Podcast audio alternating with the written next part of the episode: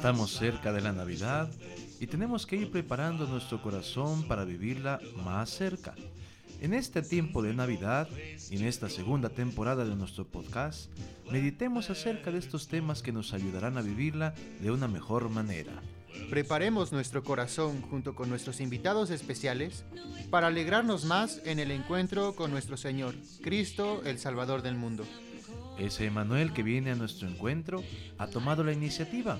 Por eso, preparemos con mayor énfasis el corazón para que se haga el pesebre y que los regalos de esta Navidad sean de manera especial para nuestro Señor Jesucristo. Esto es Arraigados en Cristo, segunda temporada. especial de Navidad.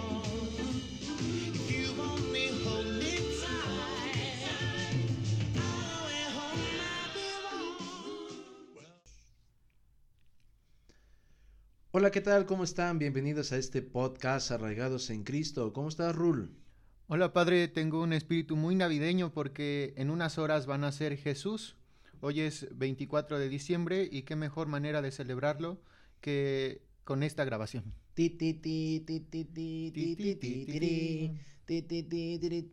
Ah, qué bueno ya. Se siente, ya huele a Navidad, huele a romeritos, a guacalao ya huele, ya huele al pavo ahí medio quemado de las tías. Ya está todo listo para que hoy en la noche nazca nuestro Señor Jesucristo y juntos festejemos Navidad. Muy bien, Raúl, ya. No, no lo están viendo ustedes aquí, pero ya trae su suéter ese que tiene lucecitas con el Rodolfo el Reno. Ay, ay, ay, ay, y mi gorrito de Santa Claus. Ya nomás le vamos a poner unas orejas así estiradas para que... No, ya las tengo, nada más me subo el gorro tantito y ya. Muy bien. Bueno, pues hoy a quién tenemos, Raúl. Hoy tenemos una invitada que es así mega punch, así bien especial, traída desde las tierras lejanas de Milán, ahí donde está toda la buena arquitectura, de Florencia ya, de esos países donde hay mucha mucha cuestión de la arquitectura bellísima, estética, así todo padrísimo. Discípula de Da Vinci. Casi discípula de Da Este, Vinci, ma- Ángel. maestra, maestra incluso de, de este de Miguel Ángel y de Rafael Bonarotti. no, hoy nos acompaña una, una arquitecta de ya muchos años de conocernos, igual una muy buena amiga y que puedo decir así, muy, muy, muy buena amiga mía.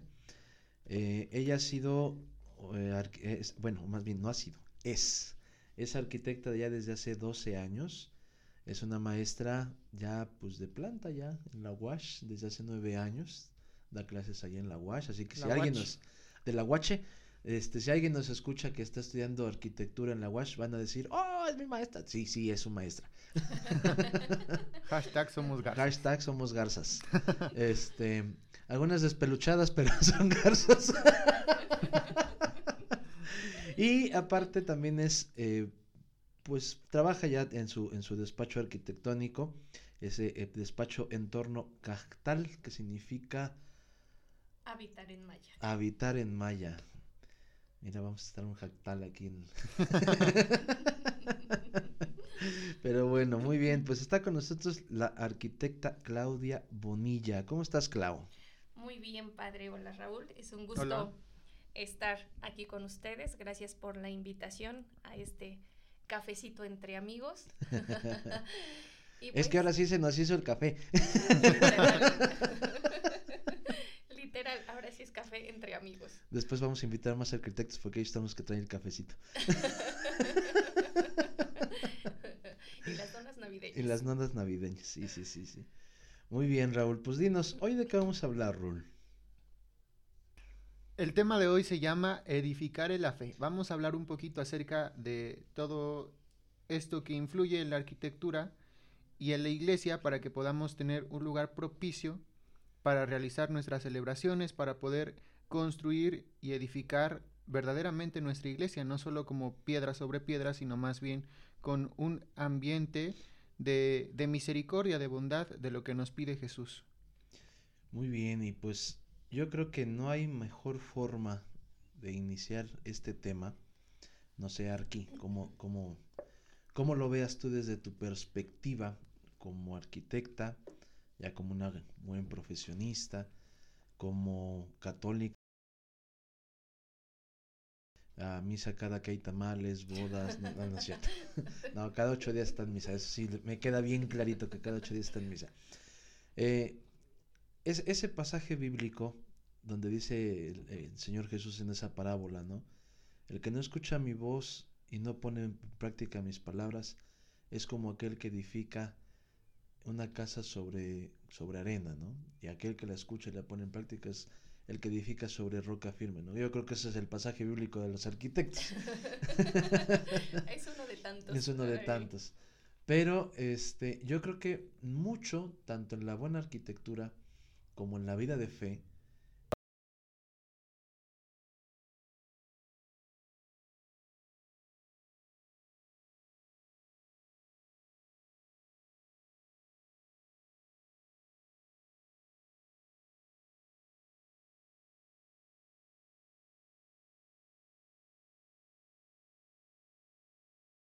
valga el comercial. si no hay una fe que esté realmente cimentada, fuerte,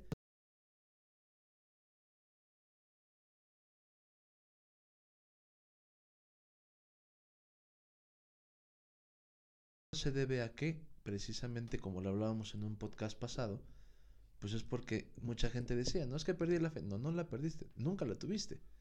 Porque si realmente tuvieras fe, si realmente la fe estuviera verdaderamente anclada, firme, cimentada fuertemente, puede venir lo que tú quieras y no se, no se destruye, no se cae. Entonces, como perspectiva de arquitecta Clau, ¿qué nos puedes decir acerca, por ejemplo, no solamente de la, de la cuestión de edificar la fe, sino vamos a centrarnos en lo que nos, nos, este, nos ha reunido en, este día, ¿no? Que es el 24 de diciembre, ¿no? De cómo, cómo poder ir llevando o cómo poder ir, ir vamos a, a, ponerlo con el nombre del tema de hoy, cómo poder edificar realmente una vida de fe en, en, estos tiempos y sobre todo en lo que nos ha tocado vivir de las pandemias, de amistades, mucha gente conocida que pues durante la pandemia ya no, desgraciadamente ya no están con nosotros físicamente, pero sí están, que oran y abogan por nosotros, pero ¿Cómo hacerlo? ¿Cómo, ¿Cómo nos podrías ayudar a poder entender cómo ir edificando más que otra cosa? Ok, eh, es un tema muy eh, interesante ya que pues debido a todas las circunstancias que, que hemos vivido hoy en día con lo de la pandemia, y yo creo que más que nada la pandemia fue como un detonante de muchas cosas que ya traíamos arrastrando como sociedad, ¿no? Entonces, eh, edificar en la fe hoy en día resulta un poco difícil, ciertamente, porque las personas van perdiendo la fe, no nada más en cuestión religiosa, sino también en sí mismas, ¿no? En los valores humanos, en la parte cultural, en la parte de la idiosincrasia, como que hay estos vacíos que van generando pues estas pérdidas generales que nosotros vamos teniendo en, dentro de la vida. ¿Cómo podemos edificar una fe? como usted lo decía, eh, dentro de la parte de la arquitectura, de la construcción, pues para poder construir cualquier tipo de casa, ¿no? Cualquier eh, tipo de edificación, desde una casa, eh, una bodega, una iglesia. Lo más importante son los cimientos. Dentro de los cimientos, pues llevan unos pilares. Estos pilares donde van a caer todos los esfuerzos y, y todas las fuerzas y todas las cargas, y estas cargas se transmiten al suelo.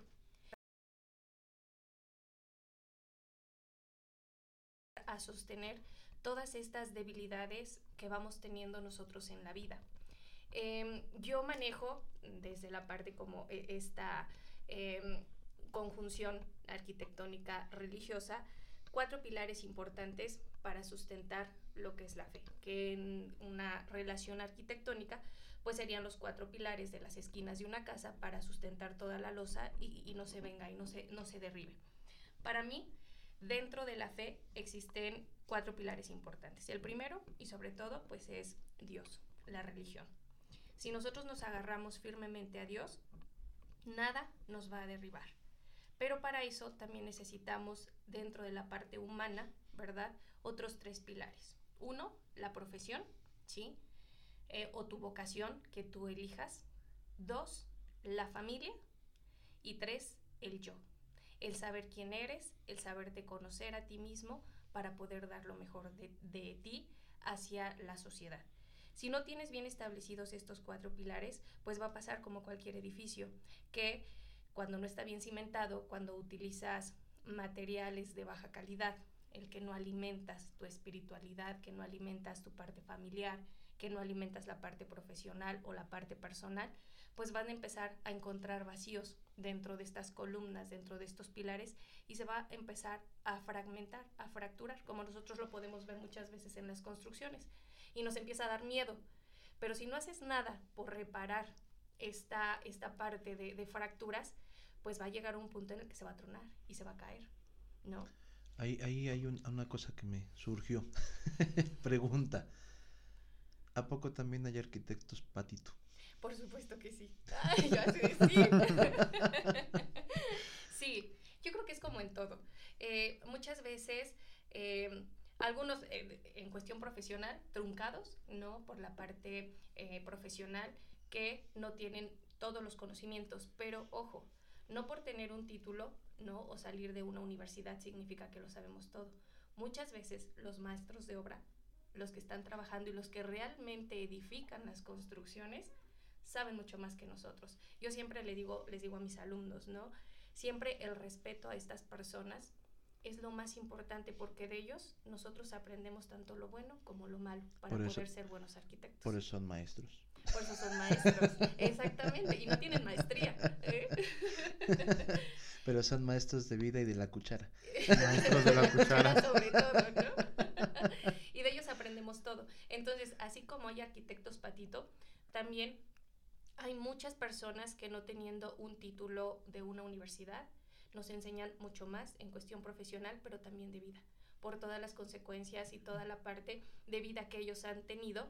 A lo mejor no, no han tenido pues esta oportunidad, ¿no? De, estudiar en una escuela, pero la vida, que es la escuela que mejor recomendada tenemos, ¿no? Es los, los que nos muestran pues gran camino y los que nos ayudan a edificar, ¿no?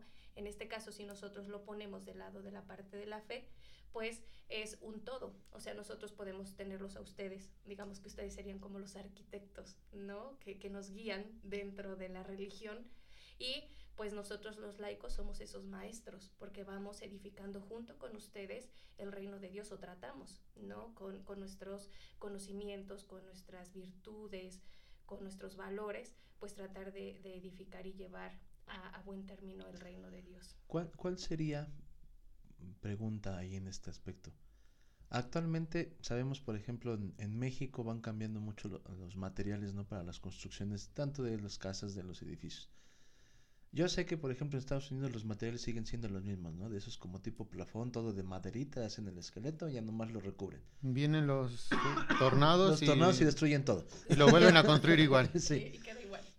Pero, por ejemplo, a, hablando aquí en, en, la cuestión mexicana, ¿cuál sería el material más recomendable para, por ejemplo, hacer una construcción? O sea, ¿qué es lo que más se utiliza? Sabemos que es el cemento, ¿no? Pero ahorita a lo mejor dicen, no, pues se creó un nuevo material. Digo, para más, ahorita te digo por qué te pregunto esto. Okay. Pero Ajá. ahorita, en la actualidad, ¿cuál sería el material que más se utiliza en la arquitectura? Lo que más se utiliza dentro de la construcción ahorita es todo lo prefabricado. Lo que se manda a hacer y como Legos, llegas, insertas, construyes y ya está tu casa en un mes, ¿no? En ideología es diferente, porque las personas hoy en día en México siguen eh, en esta parte de que no te aceptan los prefabricados y siguen con la idea de los cimientos de mampostería. Entonces hay esta variación entre lo ideal o lo que se estudia o lo que se crea, se innova dentro de la construcción a la parte de la ideología. Usted comentaba, lo de Estados Unidos va mucho también en ideologías, en cómo se construye. Aquí en México tenemos esa idea de que construimos una casa para el bisnieto, el tataranieto y que perdure para la eternidad. En otros países no. En otros países se construyó la casa a mi gusto.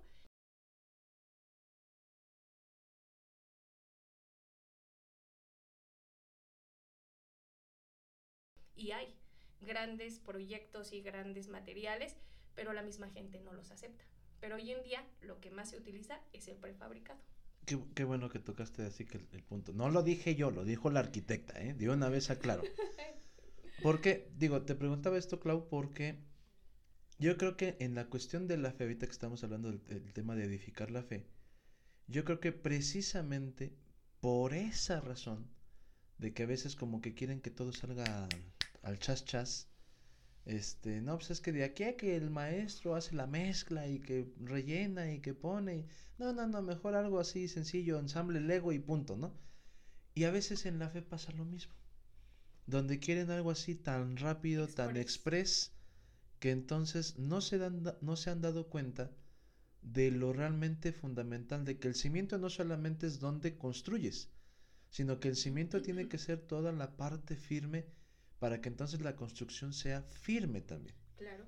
Y entonces, lo, más básico. En, en, este caso, muchos quieren así como algo de Lego, para que sea rápido, ves, se vea bonito, sí. pero se les olvida que realmente lo que, con, lo que hace consistente, tanto en una construcción como en la fe, si no está algo realmente cimentado, firme, con, consolidado, sólido, valga la redundancia, pues no, o sea, no, no sirve. No, no continúa. Sí, exacto. Esto es bien interesante. Dentro de la arquitectura hay un debate entre los arquitectos en, en, cuestión general, tanto internacional como en escuelas y demás, y hay una palabra que se le llama el concepto.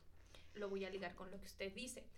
Dentro de la arquitectura, cuando nos piden un diseño, eh, muchos de nosotros estamos acostumbrados o tenemos esta, esta escuela donde tú generas una idea sólida, una idea que a partir de la idea, eh, llámese la familia, el amor, no sé, ¿no? dependiendo lo que tú vayas a diseñar y a construir, generas un concepto, una idea, como el ADN del proyecto, y a partir de ahí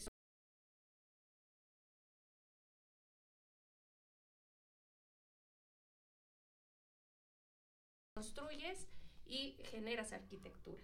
Pero va a estar así como muy arraigado a, a, la ideología que tenga cada uno de estos arquitectos. En mi caso, el concepto es muy importante porque de ahí nace la idea, de ahí se sostiene la parte del diseño. No es lo mismo nada más construir y es eh, también el debate que nosotros tenemos siempre con los albañiles, ¿no? Muchas personas por ahorrarse el arquitecto, porque dicen que es muy caro, ¿no? solamente van y contratan el albañil. El albañil sí, les va a resolver la cuestión constructiva, pero la parte de eh, la iluminación, el calor, los vientos, todas estas cuestiones técnicas dentro de la arquitectura no lo sabe un maestro, ¿no? Y ahí es donde después sale lo caro. Y por eso luego salen peleando el arquitecto con, con el, el, albañil. Exactamente, nos hacen pelear y nos ponen como malos a nosotros. Que casi no, ¿no? se da. Casi ¿no? nunca casi se da. Nunca se da y te vuelven a llamar para que compongas lo que el albañil hizo mal. Uh -huh. Entonces, a eso voy, ¿no? Cuando nosotros estamos hablando de una ideología, de un concepto, es porque estás haciendo sólido un proyecto, porque conoces a la persona, porque conoces el proyecto, porque conoces el terreno, hasta el mismo terreno te habla, ¿no? ¿Qué es lo que quieres que construya aquí? No se puede construir todo en todos los lugares, debes de analizar, debes de buscar, debes ir eh, en, esta, en esta búsqueda de solidificar bien una construcción. Y pasa lo mismo en la fe. Muchas veces por querer cosas express te sale más caro, ¿no? Donde eh, me, es muy curioso, ¿no? Quieren, tengo varios amigos, no quemo a nadie, ¿verdad? Pero... Nombres, nombres. Ah. Nombres. pero hasta bodas falsas han tenido bodas, o sea, donde no, se puede, ¿no? Entonces, ¿Dónde, ¿dónde he visto eso? ¿Dónde, ¿dónde he visto eso? en otras diócesis, aquí no sucede. Bautizada por Martín de Tours. y confirmada por San Juan Bosco. no se vayan a la Nueva Jerusalén, por favor.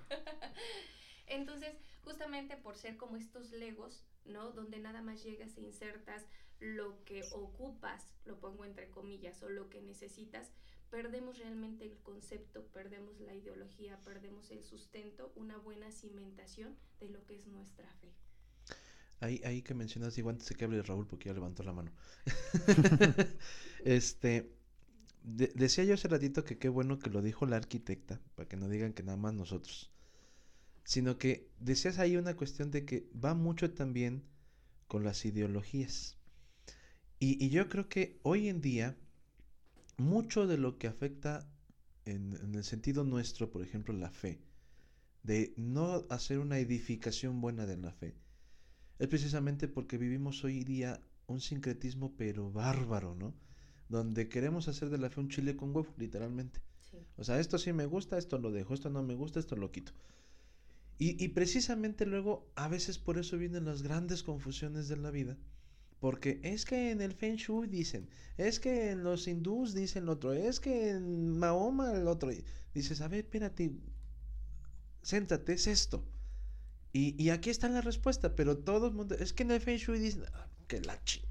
Esto es bien curioso y es algo que dentro de, yo como arquitecta católica, ¿verdad? Debato mucho porque dentro del diseño de interiores existe mucho esto de que eh, los cuatro elementos, que el agua, uno como arquitecto pues... La manga del muerto.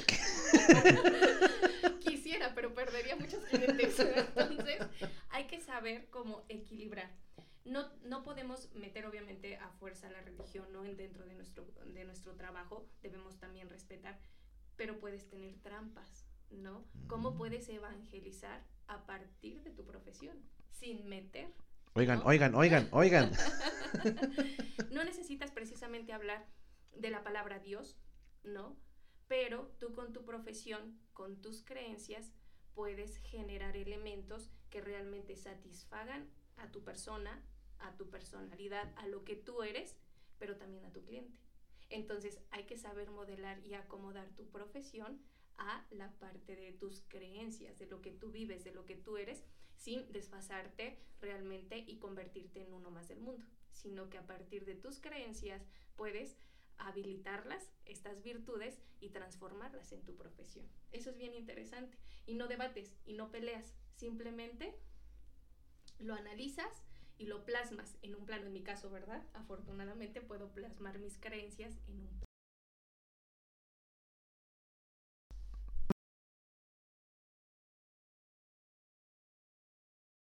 mucho tiempo. Eh, llego a la conclusión, primera conclusión, porque seguramente voy a necesitar enriquecer mi, mi comentario.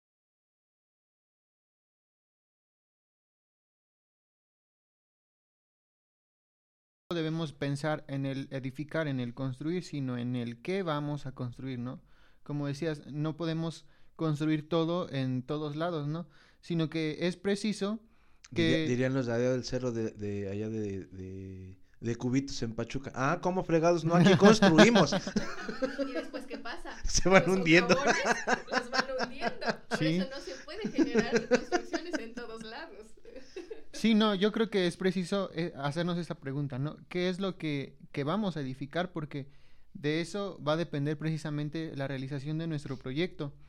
Y con esta palabra del proyecto, pues eh, me extiendo en mi comentario diciendo que Dios tiene un proyecto para nosotros, ¿no? Un proyecto que no se funda solamente en anhelos, en palabras, sino un proyecto concreto, eh, una construcción que quiere realizar en nuestra persona, ¿no? Así como, Clau, tú seguramente haces tus planos. Eh, irse construyendo los diferentes pilares, como comentabas, eh, preguntas a los demás cómo quieres que, que, sean su construcción, así precisamente Dios eh, tiene un proyecto concreto para nosotros, ¿no? Y ese proyecto pues se llama santidad de vida. Y es un proyecto que desde que nacemos Dios tiene para nosotros y nos dice, bueno, aquí está, de ti depende realizarlo, ¿no? Y cumplirlo para que tú puedas llegar a ser y a, terminar ese, ese proyecto que pues yo tengo destinado para ti. Tú decías que muchas veces pues existe esa discrepancia entre el arquitecto y el maestro, ¿no? El que ejecuta la obra. Y muchas veces esos maestros pues podríamos asociarlo hacia nosotros, ¿no? Nosotros podemos no hacerle caso al arquitecto y construir a nuestro modo. Pero en un futuro o en este tiempo, que nos demos cuenta precisamente de, de, todos esos errores que hemos tenido, pues vamos a tener que incurrir a la ayuda del arquitecto por excelencia que es Dios, ¿no? Para que nos ayude precisamente a responder y aceptar su proyecto que lo tiene muy bien estructurado. Muchas veces eh, la gente en nuestra cultura, en nuestro espacio, en nuestro tiempo, quiere hacer lo que siente y no precisamente hacer lo que debe. Y es precisamente eh, por eso que tenemos tantos problemas, no solo como iglesia, sino también como sociedad. Ah, bueno, yo eh, quiero tener en mi iglesia un mural de los Atlantes de Tula, ¿no? Ajá, pero es una iglesia, ¿no? Tal cual. O sea, ¿qué es lo que vas a hacer para que a través de los Atlantes de Tula, pues tú reluzcas precisamente a Cristo, que es el centro, ¿no? Entonces, eh, ya entrando un poquito más acerca de lo del arte sacro, pues muchas veces nosotros eh, tenemos una visión muy equivocada, ¿no? O sea, sabemos que la iglesia tiene un gran patrimonio, que tiene un gran significado, pero no entendemos concretamente lo que significa para nosotros. Sabemos que hay muchos y grandes monumentos. Estamos grabando este episodio dentro de uno, ¿no? La parroquia de Atotonilco. Entonces, que han sido testimonio de, de muchas culturas, de muchas épocas,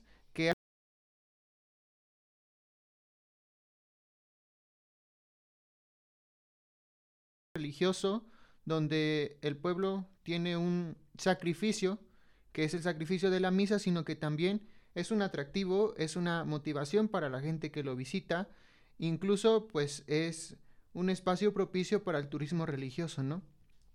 Entonces, hablando por ejemplo de, la arquitectura en, en, cuanto a la religión, ¿qué, ¿qué, nos pudieras comentar, Clau, sobre lo más propicio para estas, eh, estos lugares, estos centros, de acuerdo a la arquitectura?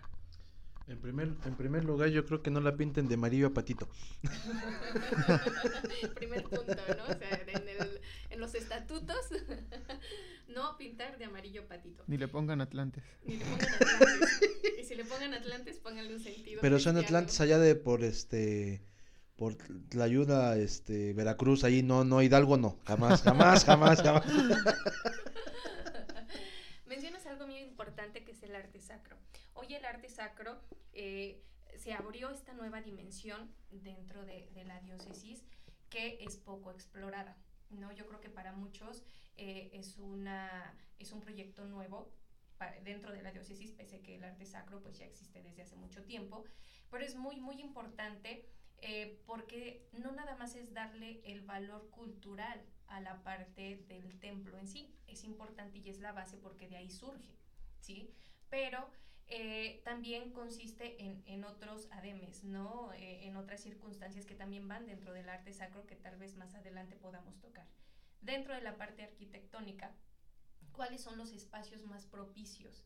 Eh, cuando uno, yo creo que es una de las ventajas y me siento bendecida en esa parte, el poder conjuntar la profesión con la religión y llevar pues también algo de años, ¿verdad?, dentro del servicio a la iglesia, es poder conocer los ritos, ¿no? Los ritos yo creo que eh, dentro de, los proyectos para la iglesia, uno como arquitecto debe de involucrarse, porque si no nada más creas espacios, no generas ambientes, no generas estas circunstancias que te lleven realmente a...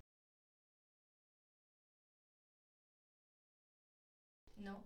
Entonces, cuando nosotros hablamos de una arquitectura para la religión, debes de saber eh, cuáles son los momentos culmes o importantes dentro de toda la celebración. Entonces en esto yo lo puedo dividir en dos, ¿no? Que es la liturgia de la palabra y liturgia eucarística. Dentro de estos dos espacios dentro de la iglesia, pues estamos hablando del ambón y la parte del altar. Estos serían como los más importantes dentro del espacio de la celebración. Si nosotros lo vemos como laicos, pues estaríamos hablando de la nave, donde va a estar todas las personas en la participación hacia la parte de la Eucaristía. Aquí voy a meter mi comercial. Fray Gabriel, ¿verdad? Premio Nacional de la Arquitectura hoy en día. Bravo, bravo, bravo. Sí. Es lo único que ha hecho bueno esta cuarta, cuarta T. Iba a decir cuarta LGBT. Pues ya casi, pero... Eh, él tiene muchas propuestas eh, dentro de, la consolidación de, dentro de un templo. Hace poquito eh, me tocó, de esas veces que son diosidencias, ¿no? me tocó escuchar una clase de él por vía Zoom. Me llegó la notificación así de la nada en mi Facebook, ¿no? Y lo vi. Y, y, justamente habló de los lugares litúrgicos, ¿no? Y él proponía tres altares la parte de la palabra, la parte de la Eucaristía y un tercer altar, que era el de los sacramentos, el bautisterio para los novios, etc. Entonces, son estructuras no nuevas, no está, este, yo no estoy descubriendo el hilo nuevo, ¿verdad? Sino que es conocer realmente tu religión, conocer lo que profesas para poder generar espacios arquitectónicos que realmente cumplan su misión, que es el evangelizar. Y no nada más como arquitectura de título. Lo hizo el arquitecto fulanito, ¿no? Porque muchas veces reducimos a eso la arquitectura. Lo hizo tal arquitecto porque es famoso, porque tiene una firma, sino que realmente la arquitectura funcione para lo que está hecha.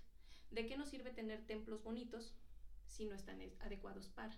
O iglesias, o bibliotecas, o cualquier eh, edificación que eh, está destinada a una actividad, ¿no? Y no funciona para tal. Pasa lo mismo dentro de la iglesia necesita eh, una persona que realmente comprenda la parte litúrgica para generar estos eh, lugares específicos. Entonces yo sí lo puedo resumir y estoy totalmente a favor de lo que propone Fray Gabriel, ¿no? Estos tres altares, que es la parte de la palabra, la parte eucarística y la parte sacramental, y posteriormente ya viene toda la parte de los laicos, pero hay una estructura interesante. Ya no es como antes, donde el sacerdote estaba de espaldas, estaba lejano a, a la parte laical sino que hoy en día las estructuras de, las iglesias están cambiando. Entonces ya es una integridad donde el sacerdote también es parte ¿no? De, toda esta celebración y no está alejado, no está arraigado, ¿no?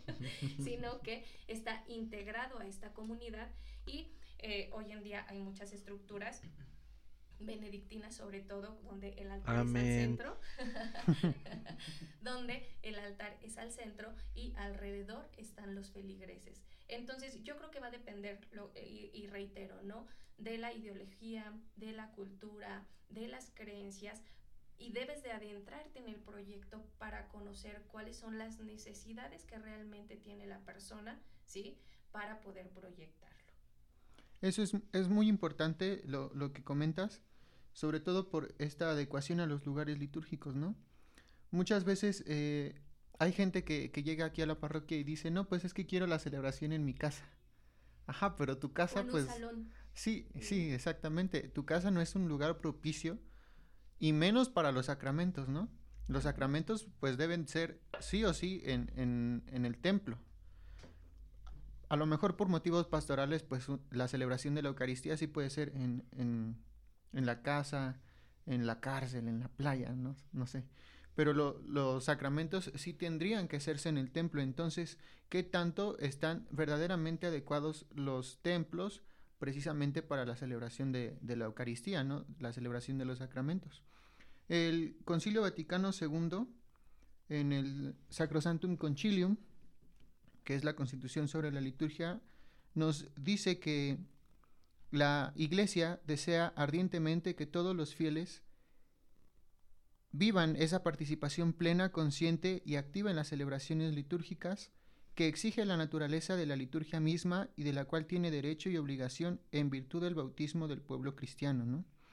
Y es precisamente eso que hablas, ¿no? Que ya no estamos apartados, sino al contrario, incluidos. Y eso es algo que tenemos que, que notar todos, ¿no? Ya no es la celebración del Padrecito, sino es la celebración de la comunidad. ¿Quién es el que celebra misa? Pues la comunidad, ¿no? Tal cual.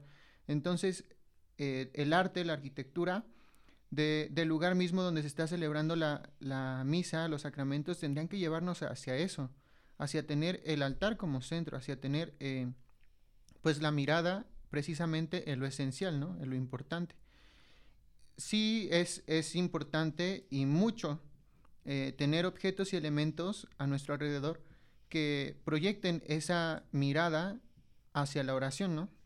Porque un lugar pues absolutamente vacío difícilmente nos va a introducir en ese ambiente de oración. Por eso creo que también el arte debe de ilustrar a la palabra mientras la palabra revela y explica la imagen que el arte nos trata de demostrar, ¿no? Claro, es, es muy importante lo que dices. Eh, yo con mis alumnos siempre eh, cuando estamos haciendo esta parte de diseños de diferentes elementos, siempre les toco un tema muy importante. Les digo, nosotros les damos este, un programa arquitectónico y ellos empiezan a diseñar. Y yo les digo, bueno, ok, ya me resolviste la parte geométrica. Eso muchas personas lo pueden hacer sin ser estudiados. ¿Estás de acuerdo? Cualquier persona, inclusive los propietarios de las casas te hacen sus croquis de cómo quieren sus espacios y te los diseñan, te los dibujan. ¿Dónde viene la parte importante? En generar emociones y sensaciones dentro de los espacios, que muy pocas personas o muy pocos arquitectos lo generan. Nos enfocamos tanto a la parte material, a la parte geométrica, volumétrica, donde cumples, ¿no? Con la cocina, el comedor, cuestiones básicas, ¿no? Pero realmente le generas al usuario esta parte del ambiente, de la sensación, y lo relaciono con lo que tú decías. Dentro de la iglesia no nada más se trata de levantar el altar, ¿no? El presbiterio, la nave, y ya tienes tu iglesia. No, tienes que generarle al usuario, tienes que generarle al sacerdote realmente ese encuentro con Dios. A través de lo que tú dices, a través del arte, a través de la escultura, a través de la iluminación, a través de la ventilación, de los juegos geométricos, de los juegos de, las, de los colores. Entonces, toda esta parte o estos valores arquitectónicos te apoyan, no te resuelven la parte de, este encuentro con Dios, porque el encuentro ya es muy personal, pero sí te ayudan a generar este encuentro y hoy en día muchas parroquias, muchos elementos no están propios para ese encuentro con Dios. Llegamos a pensar, ¿no? O entre las mismas pláticas que, vamos teniendo los arquitectos, muchas iglesias muchas veces, y sin ofender, ¿verdad? Pero es la realidad, a veces solamente parecen cajitas, unas bodeguitas. Son zapateras. Zapateras, ¿no? y dónde está realmente ese encuentro, ¿no? Eh, ese encuentro que te ayude, que te ayude a estar en presencia de Dios. Entonces es muy importante lo que tú comentas, ¿no? Este encuentro que debemos de tener con Dios eh, en la parte religiosa eh, debe de estar muy apoyado en la parte arquitectónica, con el arte, con la parte de la escultura, la pintura, la parte de la arquitectura, para llevar al feligrés, y no nada más al feligrés, también al sacerdote, no a este encuentro con Dios. Ahí, ahí hay algo que, que decías muy bien, y lo mencionó ahorita Raúl, yo creo, no sé si sea elogio lo que voy a decir, pero ojalá y sí. Para mí siempre se me ha hecho que, que un buen arquitecto es un buen artista. ¿Por qué? Precisamente lo que decías, porque el, el, el arquitecto, digo, puede, puede uno pensar que el arquitecto, el arquitecto, es el único que hace los planos, ¿no? Para las construcciones y todo eso. Y no, porque él es el que tiene que estar siempre, pues yo creo que incluso, valga la expresión, a lo mejor, ¿no? Este, es incorrecta, no sé cómo mencionarlo de esta manera. Pero el arquitecto también se ensucia. O sea, se tiene que meter con el, con el maestro albañil para ir checando, ver si está firme, si se está haciendo la, la parte correcta, etcétera, ¿no? Pero el arquitecto es el que le va a dar realmente el toque. Y hoy en día puedo mencionarte, por ejemplo, estaba este, recordando los nombres de algunos este, de algunos antiguos, de los que más o menos son de renombre, porque dices que son los que conocen por las firmas, ¿no? Pero me venía ahorita a la mente, por ejemplo, no sé, a lo mejor un Botticelli, un Gerolamo, un este Miguel Ángel Bonarotti, un Cosimo Rosselli, no sé, por ejemplo, todos esos, ¿no? Pero hoy en día, literalmente, o sea, ¿por qué se conoce, mm, digamos, a, a, a un Miguel Ángel Bonarotti, ¿no? no tanto por los conocimientos que, que, tenía, ¿no? porque no nomás era pintor, no nomás era escultor, sino también era arquitecto. Pero la, la cuestión es de que lo que él hizo en esa arte que, que, logró hacer en su vida y que hasta la fecha se conserva, uno es porque ocupó los materiales este, indicados, ¿no? No, no escatimó en, en los materiales. Segundo, porque sabía qué es lo que iba a suceder con eso que él realizaba. Se me ocurre, por ejemplo, ahorita la, la, la estatua esta de, de la piedad. Los, los, detalles de las venas, del manto que tiene la Virgen, el, el que haga el holand, cómo cae la tela. Alguien no puede hacer eso a menos de que sepas realmente qué es, cómo lo vas que a llevar sientes, a cabo, que o sea, lo sientas exactamente. Sientes. Hay una frase, perdón que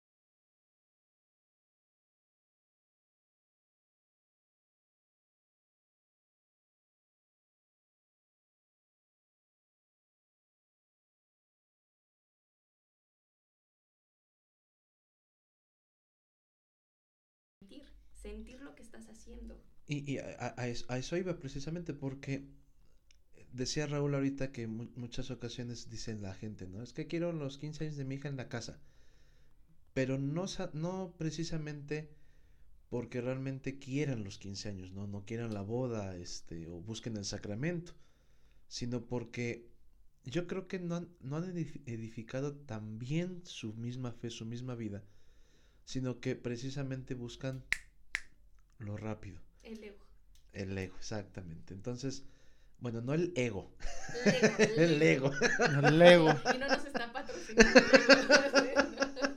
sino, sino que en ese sentido es al, buscar a veces las cosas tan fáciles, tan rápidas, tan express, me, ha tocado, por ejemplo, eh, hacer algunos comentarios con la gente, ¿no? Y, precisamente quisiera tomar la frase que, tenía, que, utilizó ahorita Raúl, porque decía, son, son espacios claves, ¿no? Yo le digo a, a veces a la gente, tú no vas a cocinar en el baño, tú no vas a, dormir este, en la sala, bueno, a menos de que estés en visita y a lo mejor no haya lugar, bueno, te acomodan en el sillón y pues, ok, voy de acuerdo. Pero el lugar propicio, pues para eso son ciertas habitaciones en la casa, ¿no? La cocina, el comedor, este, que a veces hay algunos que no saben ni para qué sirven las cosas, pero ya es bronca de, cada quien, ¿no? Pero de esos lugares propicios, yo creo que parte mucho precisamente de eso, de saber cómo edificar.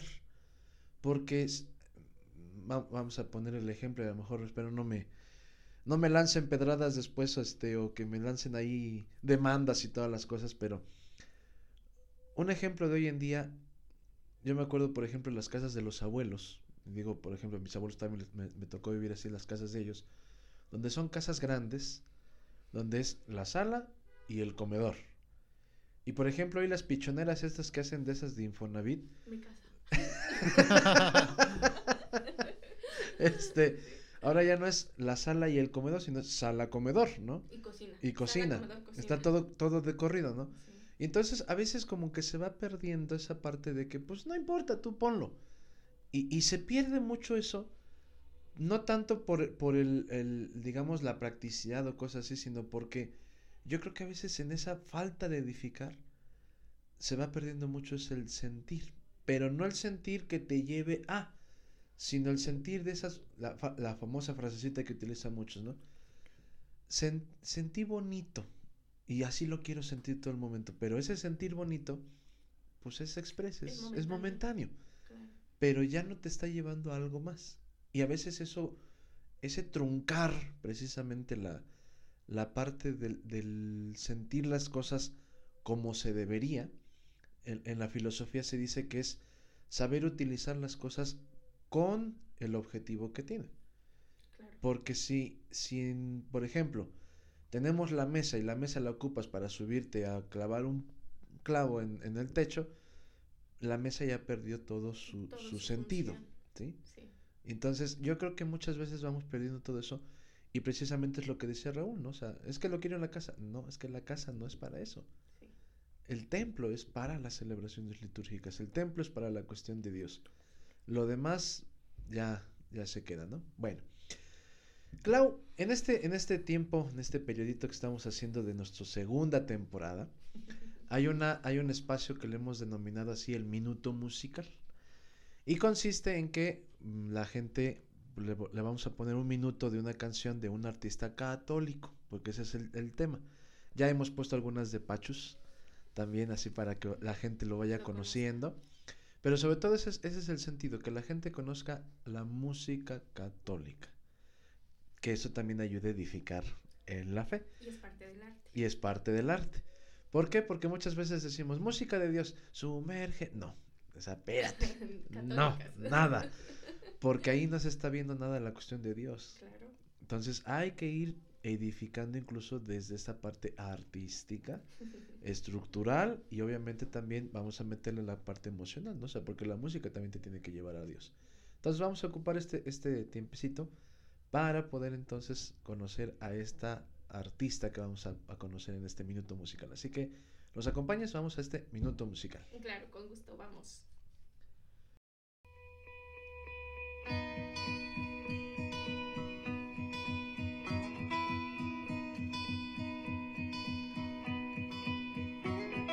En este minuto musical, escuchemos a Celinés con la canción Alegre Navidad.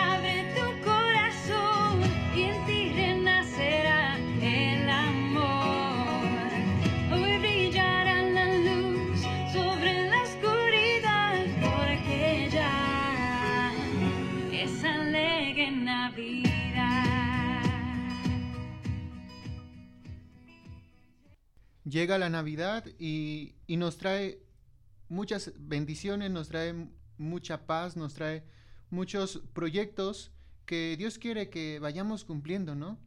Precisamente eh, esta canción me hace pensar en el proyecto que Dios tiene para nosotros y asociándolo a todo esto que hemos venido platicando, pues reconocer el proyecto de Dios en la encarnación de su Hijo, ¿no? El proyecto de Dios precisamente era que nos reconciliáramos con Él, que recuperáramos ese espacio que teníamos entre el pecado y la gracia. Decide mandar a su Hijo para que nazca de Santa María la Virgen, para que esté al cuidado del Señor San José y precisamente a lo largo de todo ese caminar de Cristo en la tierra, pues podamos conocer y cumplir su proyecto, ¿no? De amor por todos nosotros. Si tuviéramos que darle el título de arquitecto por excelencia, pues sería precisamente a Dios, porque Él es el que va pensando, va escribiendo, va planeando, va modelando y sobre todo construyendo, ¿no? Entonces, como conclusión, diría yo que tendríamos que aceptar esos designios que Dios tiene en nuestra vida, porque la persona como tal es un proyecto. me, quedé sin saliva. La persona como tal es un proyecto de Dios, ¿no? Eh, ese Dios que tiene en la base de la existencia del hombre un plan, precisamente que es el plan de vivir en el amor, de sentirnos amados y acompañados por Él.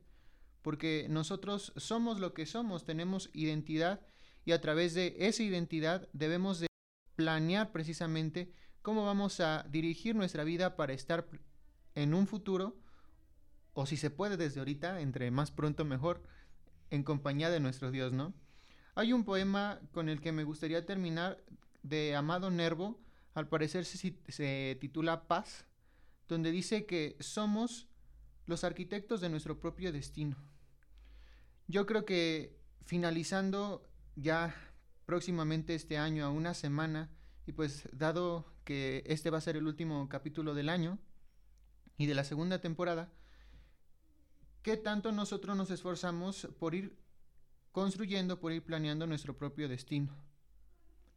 Sabemos que pues no podemos construir en, en cualquier lado cualquier cosa, como decías, Clau. Entonces, ¿qué es lo que vamos a construir con nuestras vidas? ¿Qué es lo que vamos a hacer para que dejemos nuestra firma en este mundo, no? No tanto para ser elogiados en un futuro o desde ahorita, sino más bien por ese amor hacia la sociedad, hacia Dios, hacia su pueblo, que es lo que nosotros vamos a dejar a las futuras generaciones para que podamos pues dejar una marca, una huella. Y por último me gustaría terminar con una pregunta, Clau. Hoy en día vemos que hay mucho arte, ¿no? Prácticamente todo se denomina arte hoy en día.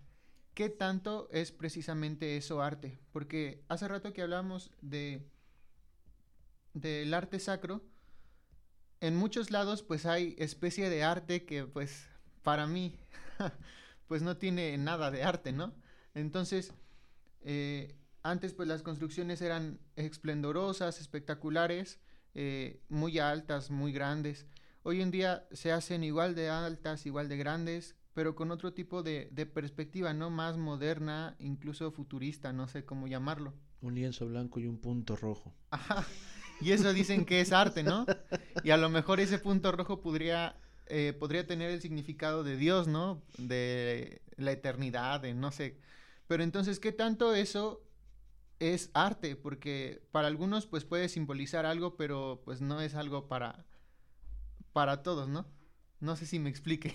sí, es, un, tema algo eh, controversial, eh, porque nosotros lo referimos también mucho a la arquitectura, a la parte estética, Y tal vez yo te regresaría la pregunta, ¿no? Aquí va a ser un ping-pong. Yo nomás los veo. de realmente eh, qué es belleza y para quién. No porque eh, son debates, debates que nosotros mismos dentro de la arquitectura, dentro de la parte del arte, esculturas, pinturas, siempre va a estar esta intriga. Mm, para muchas personas va a ser estético, para muchas personas va a ser bello, para muchas personas va a ser arte, para otras no. ¿En qué va a depender? En la cultura, en la idiosincrasia de la gente, en la época, en los materiales que se utilizan y de ahí se va a definir lo que es arte o no es arte, ¿no? Y también va a depender mucho de para quién, ante los ojos de quién lo estamos viendo. Eso es mi, mi perspectiva, ¿verdad? No podemos definir si es bello, si es estético, si es arte o no es arte. A lo mejor estas respuestas las vamos a tener mucho tiempo más adelante, como eh, lo que ahora nosotros vemos arte, ¿no? Toda la parte eh, prehispánica, ¿no? Eh, las pirámides, toda la parte de Grecia y todas las etapas, ¿no? Todo, todo este proceso o esta línea del tiempo que hemos vivido termina siendo arte. ¿Por qué? Porque te demuestra o te detona una época, te detona o te demuestra una actualidad. El, te, el mismo arte te va a definir. Yo siempre he dicho, la parte de la arquitectura junto con todas estas cuestiones artísticas son una línea de, de tiempo palpable, donde te definen qué es. Entonces yo creo que para que se defina como arte, debe de demostrarte una época, un tiempo y una sociedad. No sé, me diría, diría Raúl porque ahora no lo utilizó él, pero ahora lo voy a utilizar yo. Vine a mi memoria aquella famosa frase que decía en aquellos entonces mi maestro de estética en la filosofía, que quienes nos escuchan de, Santa Julia y en Pachuca recordarán al padre Gerardo Pérez en Gloria de Dios esté, que él decía, hoy se vive la pérdida del rostro. Y, y, para mí se me quedó muy grabado, y ahorita lo puse aquí en mis apuntes porque me acordé de eso, la belleza es clave del misterio, pero también es, digamos que la belleza es clave del misterio y llamada a lo trascendente.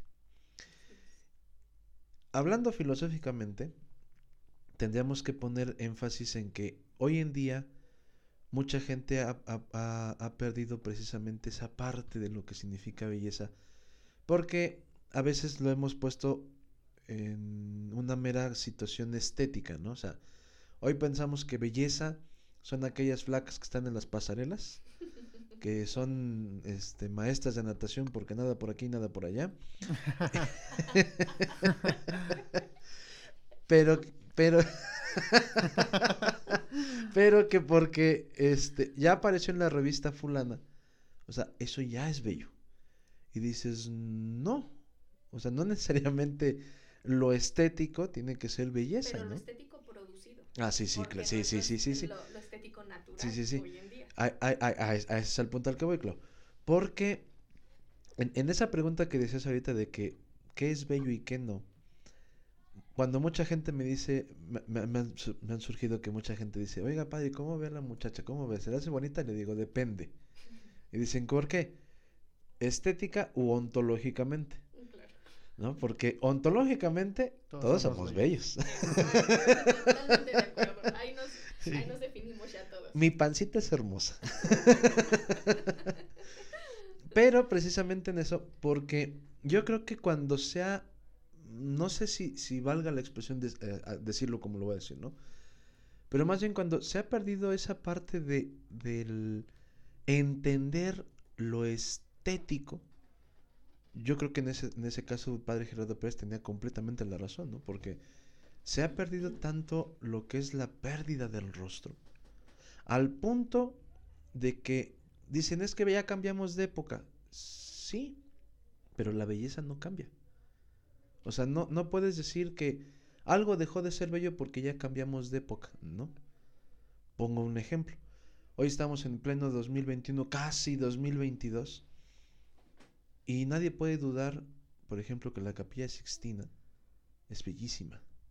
O sea, eso no se quita. No. habrá muchos que dicen, no, es que la belleza es este, ¿cómo, cómo- cómo es la frase que usan este ahora en día? Abstracto. Abstracta. O sea, es tan abstracto que ya te, o sea, no, no, manga, ¿no? O sea, la, la belleza es belleza. Aquí y en China. Que integran. Sí, exacto. Pero sí yo siento que se ha perdido tanto porque se ha clavado tanto en este punto de que todo es abstracto. No, no, no, no, ni más. O sea, la belleza es belleza y por eso quisiera yo concluir en esta parte diciendo lo siguiente. Yo, yo, este, me, acordaba de una, de una frase que decía el- en aquel entonces el Papa Pablo VI, ahora, ahora santo, en, en, un, en una carta que él escribía precisamente a todos los artistas. Y que en ese, esa, esa carta, eh, pues hablaba un poquito acerca de lo que es el misterio del saber formarnos. Pero lo, lo denominaba de la siguiente manera el Papa Pablo VI. Decía, el arte en todas sus expresiones, y hablando de todas, cuando se confronta con los grandes interrogantes de la existencia, con los temas fundamentales de los que deriva el sentido de la vida, puede asumir un valor religioso y transformarse en un camino de profunda reflexión interior y de espiritualidad. Una prueba de esta afinidad, de esta sintonía entre el camino de fe y el itinerario artístico, es el número incalculable de obras de arte que tienen como protagonistas a los personajes, las historias, los símbolos de esa inmensa reserva de figuras, en un sentido lato, vamos a llamarlo, que es la Sagrada Escritura, la Biblia. Las grandes narraciones bíblicas, los temas, las imágenes, las parábolas han inspirado innumerables obras maestras en todos los sectores de las artes y han hablado al corazón de todas las generaciones de creyentes mediante las obras de las artesanías de ese arte local, no menos elocuentes y mucho menos menos cautivadoras. Porque hoy podemos hablar de que mucha gente dice, es que si no es de fulano, no es artística, ¿no? Y dices. Ajá, exactamente. Y, y, vuelvo a lo mismo, ¿no? O sea, se ha perdido, y recaigo en esa parte, se ha perdido el rostro de lo que realmente es belleza, arte, arquitectura, escultura, todo. Porque al pensar que todo es abstracto, que todo va cambiando, que se va haciendo... No, no necesariamente.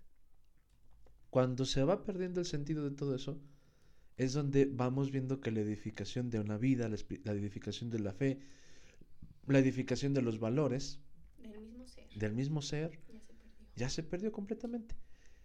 Hoy estamos celebrando 24 de diciembre, Nochebuena. Y hoy, hoy les puedo asegurar, y a los que me están escuchando, ojalá abran bien el oído. Hoy se van a dar cuenta que precisamente todo esto que se ha edificado a lo largo de la historia de lo que es Navidad, el sentido claro de lo que es Navidad, hoy se ha perdido precisamente porque mucha gente dice, o- o pon- pongo el ejemplo, ¿no? De, de lo que hoy en día están poniendo nuestras hermanas feministas, de que dicen, no, es que no es Navidad, es este, felices fiestas. Ajá, pero fiesta ¿por qué? O sea, ya, ya tumbaste todo lo que es el sentido de lo que se festeja. O sea, para ti nomás está chupando, estar haciendo desmadre, cosas así. No. O sea, el sentido propio, la belleza de lo que es la Navidad, la edificación del por qué festejamos en este día es la natividad. Si tú dices felices fiestas, ¿De qué? ¿de qué? Exactamente, o sea, ¿para qué? Carece- Entonces, hay, hay un sinsentido. ¿no? Exactamente, hay un sinsentido. Y yo quiero concluir en este, en este sentido de esto. Todo nuestro sentido de vida, principalmente en el entorno que nos ha tocado vivir ahorita y en este tiempo precisamente de estas, de estas épocas decembrinas, el sentido propio es nuestro Señor Jesús. La belleza de la sencillez del nacimiento en el pesebre tiene mucho que hablarnos de la belleza que rodea todo el misterio. Porque a lo mejor abstractamente mucha gente podrá decir, pues es un pesebre, es un niño en un pesebre, la mamá, el burro, el buey, el papá, etcétera. Sí, pero todo lo que encierra, había una, había una imagen que me fascinaba mucho que nunca he sabido de quién es, donde pinta a Cristo nacido en el pesebre, ay, nacido en el pesebre, donde se irradia la luz, pero la luz hace que entonces ilumine a los que están alrededor de él, los magos, los pastores, José y María, pero cuando se va degradando la luz se van viendo siluetas de los ángeles que están ahí rodeando lo que es la cuna del niño. Y esa, esa imagen siempre se me ha quedado grabada porque dices, lo que muchos a los simples ojos no ven, el corazón, el sentir, la fe, te muestra lo demás. Lo abre, lo ilumina. Sí. Y por esa razón, concluyo diciendo, precisamente la belleza es la clave del misterio. Si nosotros no entendemos que la belleza tiene que llevarte a trascender, no nomás a sentir bonito, Exacto. si no te trasciende, entonces nunca vas a comprender lo que significa misterio. Lo vemos en la arquitectura, lo vemos en el arte, lo vemos en, en este en el estudio, lo vemos en la teología, en la filosofía, en cualquier rama de lo que tú quieras. Lo que mucha gente hoy dice es que esto me apasiona, precisamente por eso, porque lo sientes, porque lo vives, porque para ti la belleza te está inundando. Yo creo que mientras hagamos que la belleza se siga siendo abstracta, entonces la belleza ya no va a ser clave del misterio y ya no nos va a llamar a la trascendencia. Y vamos a encontrar vacíos. Eh, cole, ahí está el punto. Híjole, pues quisiéramos seguir platicando, Claudia, pero Yo también, muy bueno. Mi, mi papelito de notas se quedó así. Esto ya no lo dije, esto ya tampoco lo dije. no te preocupes, yo creo que los que no- nos están escuchando en estos momentos van a decir, otra, otra. Y si no, yo, yo solita. No, muy bien, pues Clau, de veras, muchas, muchas, muchas, muchas gracias por haber aceptado la invitación a, a estar con nosotros en este podcast. Yo creo que para los que nos han escuchado en este día, se han enriquecido mucho con lo que también tú nos aportas como, como arquitecta, como mujer de fe. Y pues esperamos, tanto Raúl y yo, que no sea ni la primera ni la última, sino Yo que sea... lo espero. Espero no nos haya decepcionado. Muchas otras, no, no, no, no, no. Pero ahora, antes de ir concluyendo todo esto, dinos, Clau, ¿dónde podemos encontrarte? ¿Cómo te localizamos? ¿Anda soltera? ¿Va- ¿Sale a las seis por el pan? Hay algunos arquitectos que andan tras ella, pues bueno, si quieren edificar algo con ella, pues bueno, y a ustedes nomás la contactan y pues ya veremos. Pero, ahorita que les diga dónde Para la pueden llamar. padrino, entonces- Muy bien, ya ¿dónde tenemos padrino para quien se apunte. Él es de anillos, yo soy de arras. nos falta el novio. Muy bien, Clau, ¿dónde te podemos localizar? Bueno, en redes sociales estoy como Yare Escorza. El despacho, eh, así lo encuentran tal cual en Facebook, en Instagram, Entorno Cactal. Y pues en cuestiones religiosas, en San Judas Tadeo Carboneras. Muy bien. Pues Clau, de verdad, nuevamente muchas gracias. Muchas, muchas, muchas gracias por acompañarnos en este día. Gracias por ser parte de este podcast en todo esto. Rul. Sabemos que es un día complicado para que nos visites, Clau. Te agradecemos por tu presencia, por haber venido hasta este hermoso lugar. Tengo que promocionar mi pueblo porque si no, De aguas cálidas. de aguas cálidas. Y sobre todo, pues agradecerte todo esto que nos compartes porque sin duda es muy enriquecedor. Eh, me quedé sin palabras, no pude decir mucho el día de hoy, precisamente porque se me hizo muy interesante y pues bueno, el conocimiento no lo tengo, ¿verdad? Pero eh, te agradecemos por esas enseñanzas que nos das y pues te deseamos todo lo mejor. Muchas gracias, el, con- el conocimiento se comparte y se complementa, al igual yo aprendo mucho de, de ustedes y de todas las personas con las que nos vamos topando en la vida. Y pues no, al contrario, gracias a ustedes y no me queda más que desearles a todos, a todos, a todos una excelente Navidad, que Dios nazca en sus corazones, que María sea nuestro pilar junto con José y Jesucristo sea nuestro cimiento en la fe. Muy bien.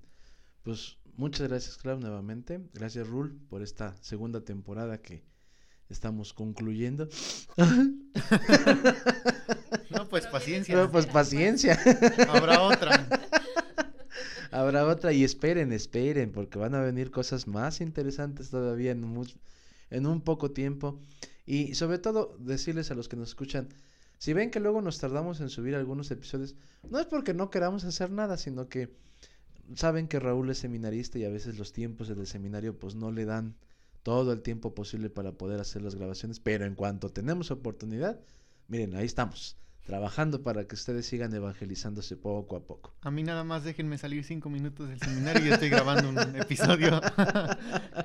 no, pues no es por spoilear, pero creo que vienen grandes y muy buenos proyectos, entonces estén, estén atentos y, y sobre todo pues seguirlos invitando a que nos compartan, ¿no? Hace algunos días me ponía a escuchar los primeros episodios, ¿no? No, pues sí, hay un muy grande cambio, Un ¿no? gran cambio. Un gran cambio. Entonces, es más, si es posible, no escuchen esos, vénganse a la segunda temporada para que, pues, eh, se queden con una mejor perspectiva. Así es, y pues antes de despedirnos, pues a todos desearles una muy feliz Navidad, que realmente el nuestro Señor, en esa belleza del pesebre, pueda realmente edificar en cada uno de ustedes lo mejor para que puedan crecer, complementarse y cimentarse y sobre todo arraigarse en Cristo.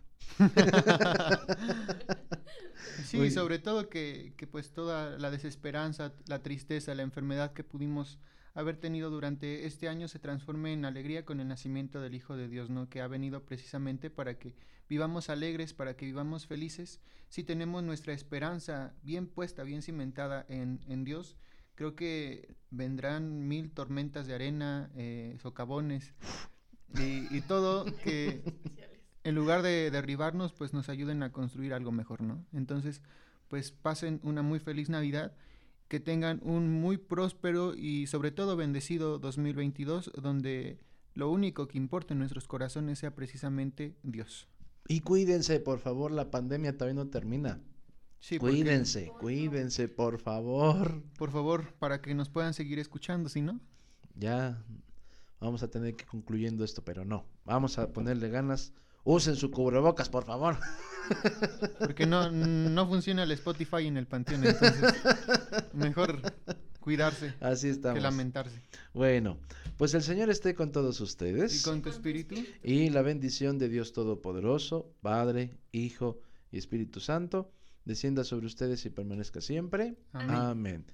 Feliz Navidad, feliz Año Nuevo a todos. Que Dios los siga bendiciendo. Y ya saben, si tienen espejo, ahí, se ven.